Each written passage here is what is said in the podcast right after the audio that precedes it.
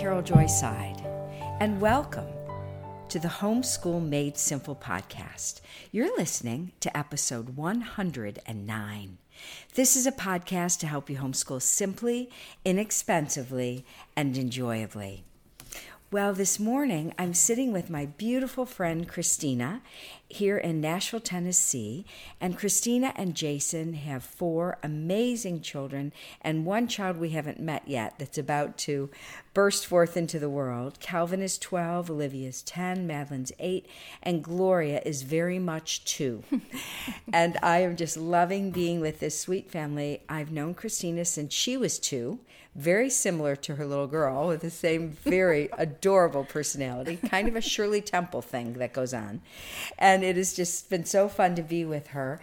And as we have been spending time together, um, I just felt like Christina's story would be so helpful for so many other people. She's kind of the universal mom that's gone through um, this homeschool journey, and I wanted her to share her story. So, welcome, Christina. Thank you. Thank you for having me. My pleasure.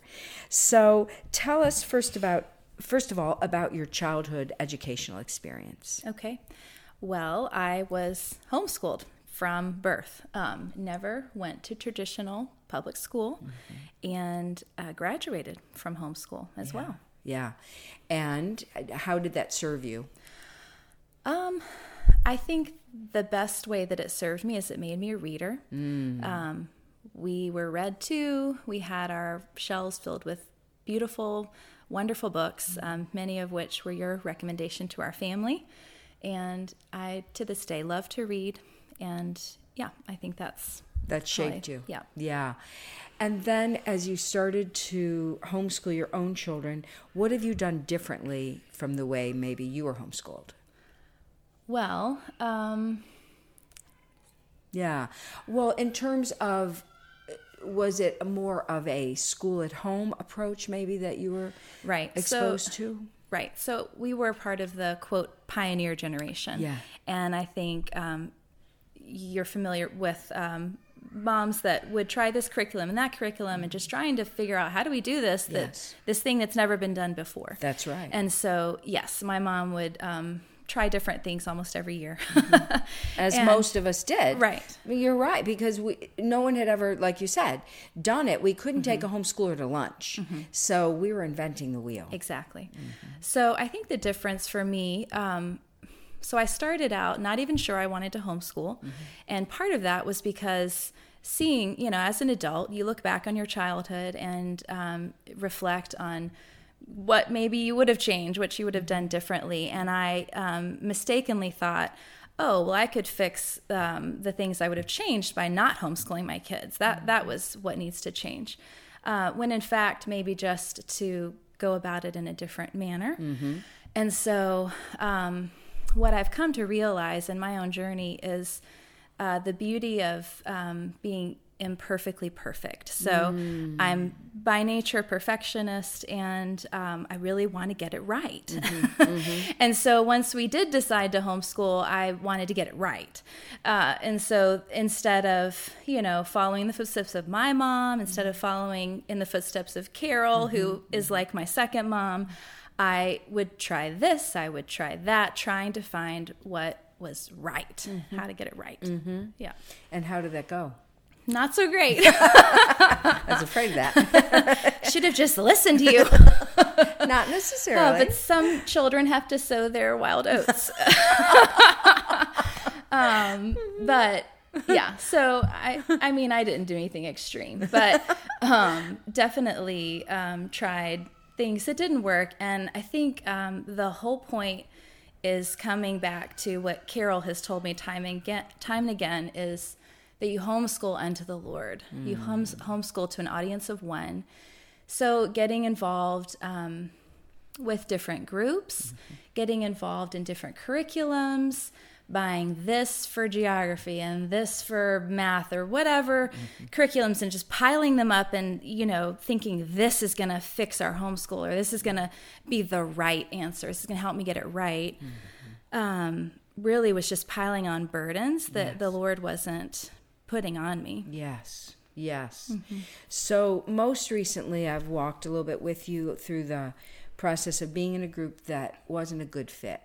Talk right. about that. Right. So, I was a part of a group that started out um, as a nature group, mm-hmm. and which um, is wonderful. Yes, we would hike every week together, mm-hmm. and it was just very sweet and it was a mm. great place to build relationships and encourage one another mm. and then um, the majority of the members started using um, the ambleside curriculum mm-hmm. which is based on charlotte mason's mm-hmm. philosophy and so i i went right along with it and i tried it and it it was just um, void it had no life for our family and um, while there were many, many great books on the Ambleside list. Just the whole structure of it is really checking the boxes and uh, marching to the beat of another drummer. Mm-hmm. And it's not, in my experience, um, that personalized custom suit, you know, that Carol talks about, and hearing the voice of the Lord leading you. There's not that freedom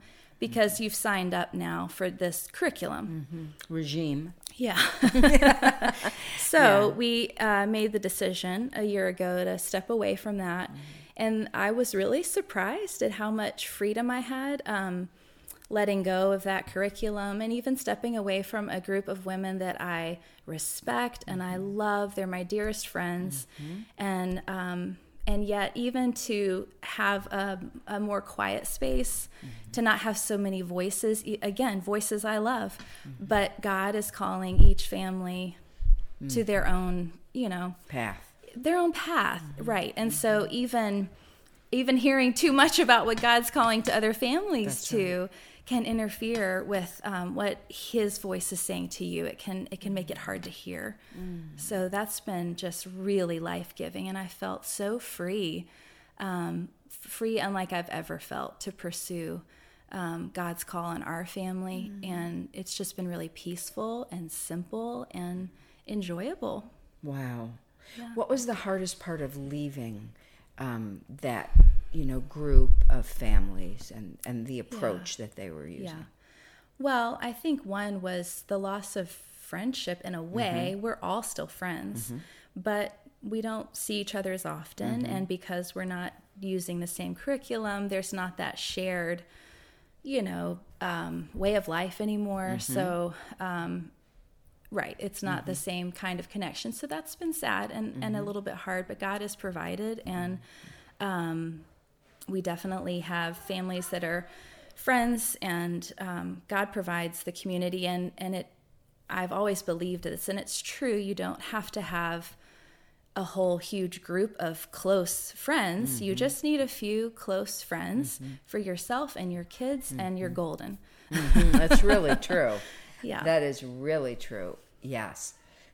so, I, you, know, Christina, as I consult with families, I hear a lot of families that have compromised in some of their um, philosophy and approach in order to have friends or community. And can you address that a little bit? Well, um, can you give me an example? Well, there are. I've I work with families who've been in things that the children um, would cry before they go mm-hmm. or on the way mm-hmm. there, mm-hmm. Um, and I'd say, and why did you stay in that group? well, well, because we needed community and mm-hmm. um, we loved the people and mm-hmm. um, our children needed friends. Mm-hmm. And what would you say to someone like that? Right.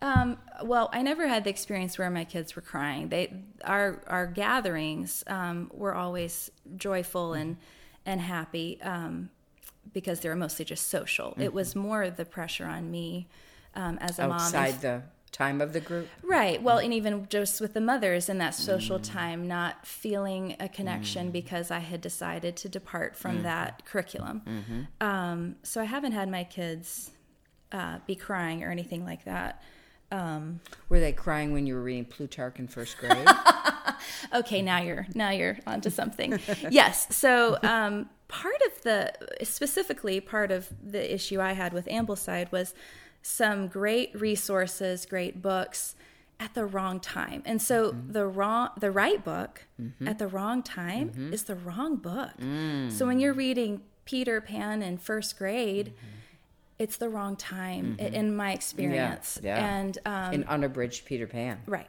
Yeah. I Really, can barely read an unabridged Peter Pan.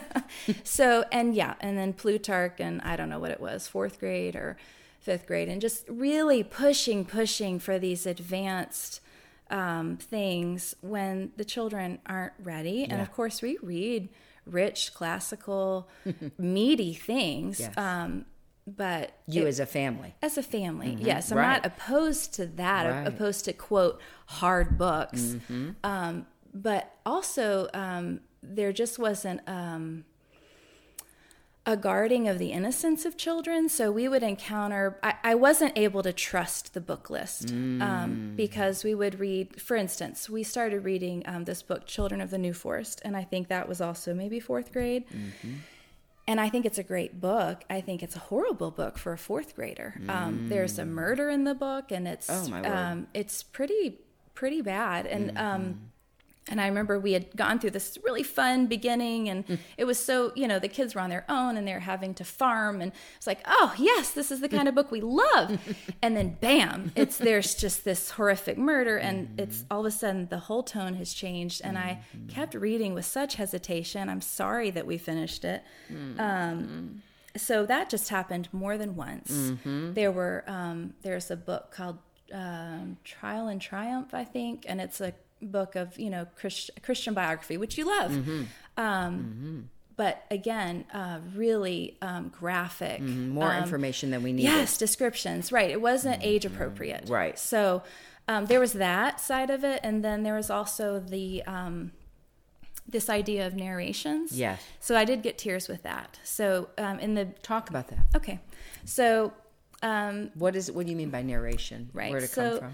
narration, um, they say is um, something. Well, Charlotte Mason talks about narration. So and the interpretation of narration by Ambleside and I think, think some other Charlotte Mason groups is that the child tells it back to you, and, and by telling it back means that they've got it. It's their own, and uh, most people would agree. You know, if you can teach somebody Mm-hmm. something, you've got it. You've owned it.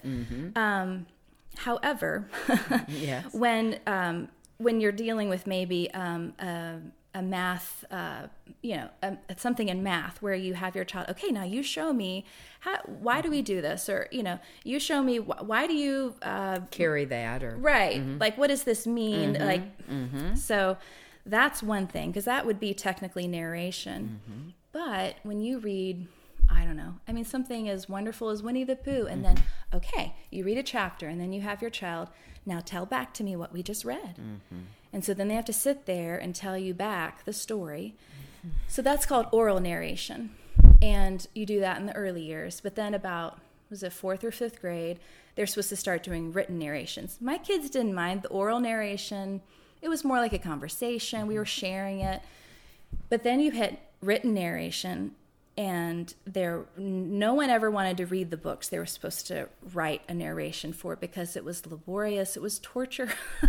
it really took the joy out of it for them. Um, And it was the yeah, kiss of death. It was, Mm-hmm. yeah. But what would be a more natural way to see what a what a child's internalizing as they read a book? Right. So what happens naturally now is either to just have a conversation about it and mm-hmm. you know share with me, you know, and mm-hmm. like you've said, you know, you know Johnny meet Jane, Jane meet Johnny, and then you you know you let them go off together As into the in sunset. Jane Austen. exactly. And um, and then you you know just like a child would talk about a new friend they've made to you, they're going to talk to you about you know That's my my kids are voracious readers, and I it never fails. Every single day, I'm cooking in the kitchen, I'm changing the baby's diaper, and here comes someone telling me about. Oh, mom, in my book I just read, and la la la la, la," and they go on and on, and I'm not asking for a narration. That's right. You know, but it comes naturally. Yes, and they're That's choosing what to share, so they're not, you know, being Laboriously. forced to go through every single part of of the P book and Yes. and retell tell it. Yes, that's so good. That's so helpful. And I like to remind families. So if you go to a great restaurant, what's the what's the first thing you do? Tomorrow morning. Yeah, you tell other people about That's it. You've right. got to go to this restaurant. That's right. Yeah. So when a child's engaged and excited about books, you can't stop them from Mm-hmm. talking about those books. Sometimes you're like, have mercy. It's so know? true. I'll see one of my children coming in particular who's quite a talker, and I think, oh boy. and she probably will tell me every, Every detail, of the entire book. Yeah. but that's what happens when a child is excited about books. Right, right. But when we're forcing this kind of artificial, I'm going to read to you and you better pay attention because Mm-hmm. when I'm done, you better be able to tell me what immediately like you know, we, like we always say, reading is a privilege. It's Mm-hmm. a joy. It's a mm-hmm. reward. Mm-hmm. And now it becomes everything's a test. Yes. And I think it's forcing something to happen early that's going to, over time, develop in your children. Good point. Because I was a homeschool graduate mm-hmm. and, you know, I, I saw firsthand, I've got friends who are PhDs and doctors and professors, and, you know, these people never had to do narrations, and yet somehow Yeah. they became really smart and went to great colleges and are super successful. Um, so it's not so, it's not that the idea of what happens in narration where you really um, digest what you're reading it becomes your own it's not that that's not what we're going for but it just doesn't have to be forced. It's like it's like um, giving that you know reading comprehension test mm-hmm. it's it's re- to me that's mm-hmm. more or less what it is, and it's mm-hmm. completely obsolete and unnecessary It is. especially for a homeschool family That's right. you're not trying to make sure that you know all 30 of your students have read That's right. you know they've read it you've seen them sitting on the couch you know for hours with their nose in this book so That's exactly. Oh, Christina, this is so helpful. I can't believe it. I just knew that your story would set the captives free because you're not alone. Yeah. And we all um, talk about believing your your the still small voice between you and the Lord versus the voices of wonderful people who you mm-hmm. respect mm-hmm. and admire. Mm-hmm. But what's the difference and, and how to build that confidence? Yeah. I the, what popped in my mind when you asked that is the idea of maybe you go to a shoe store and you find the cutest pair of shoes and I've done this before, especially when I was younger. Yeah. Um, you know, and you buy them anyway, even though they're kind of uncomfortable, Mm-hmm. but they look really good. But every time you wear them, oh, they are uncomfortable, and so you you end up not wearing them. They end up sitting in the closet, or you know, you get blisters or whatever. Mm-hmm. So I think it's like that. There's just this agitation. This it doesn't fit right. It's mm-hmm. uncomfortable, and maybe it's looking right in the sense of you're looking like your peers or mm-hmm. whatever you're trying to force this you know you're trying to force the round peg in the square hole that kind of thing um so yeah i think that's it's just kind of a gut when you're a believer you know um it is that still small voice it's not like a blaring alarm going off um but yeah So I like to use the analogy of wearing Saul's armor. When King David was, um, you know, going after the giant, Saul gave him his armor to wear. But King David was Saul was a huge man, and Yeah. King David was a youth. And so often we put on Saul's armor and we're clinking around and feel like we can't even walk two steps. Mm. And finally, David ripped Yes. it off and just took his sling and his stones. that's the perfect example mm-hmm. yeah Yes. Being who we are and not being as as God said to Jeremiah, not being afraid of their faces. Mm. You know, there's always someone in our life that's more confident, more authoritative, mm-hmm. more like just trust me and do this and, and it's like, no, I mm-hmm. don't trust you and I'm not going to do it mm-hmm. because I have to walk my own walk with my mm-hmm. children. yeah yeah absolutely Yeah. It can save families so much trouble. And of course, as I've told you, I spend my days consulting with families who've done exactly what you've done and worn all the. And, and Dorothy Moore used to talk about the the fallacy of the idea of I'm going to the store and I'm going to buy um, nine year old shoes for my son. like, right who would do that? Right. Because we know that every little nine year old boy's feet are different than their other Sure. friends' feet. But yet we do that academically with our children. yeah Right? Right, because even within your own home, you're going to do something different. you know, each I've- child. I'm on my third kid teaching to read, and it's a completely different experience. It's been different with every single one. so That's yeah. exactly right. Yeah. This has been so great. Any last thought that you want to, Hmm. if you were, you know, speaking to a new homeschool family, just walking into this Mm-hmm. world, what would you say to them? I think I would say to just trust God that if He has called you to homeschool, He will equip you. He will equip you, not your next door neighbor, you know, not the group at your church or whoever. Mm-hmm. And and yes, we all are going to need community, and He will provide that community, but He will equip you.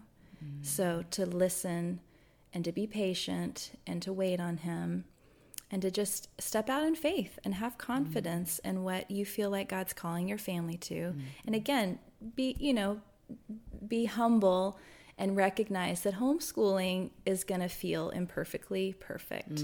Um, it's just because it's changing and it's messy, but that's part of the beauty of it. Um, it's it's organic, um, and if you're able to let go of that perfectionism, maybe that some of us have, um, you can really enjoy the mess and the beauty in the mess. Yeah. Um, yeah. That's so good. That is so good. Would you mind praying for these Absolutely. families? I would love to. Lord, I thank you that when you look on us, you see us as sheep that are um, helpless and harassed, and you see how hard it is for us. Um, and you are full of compassion that you aren't waiting for us to get it right. You're not tapping your foot, you're not rolling your eyes. Your arms are wide open, and you just want us to come to you and to find rest. And so, Lord, I pray that you would minister to each um, mother, father, family that's listening, and that they would come to you with their weariness, with their burdens, and that they would find rest. That they would find that your yoke, what you're calling their family to, is light and easy. Not that it's not going to take work, but that it there's a place of peace and rest and joy. So, Lord, I pray that um, you would uh, deliver us from being um, stolen from and from being beat up by the enemy, by ourselves, and that we would really enjoy the, the wonderful gift that homeschooling our children is.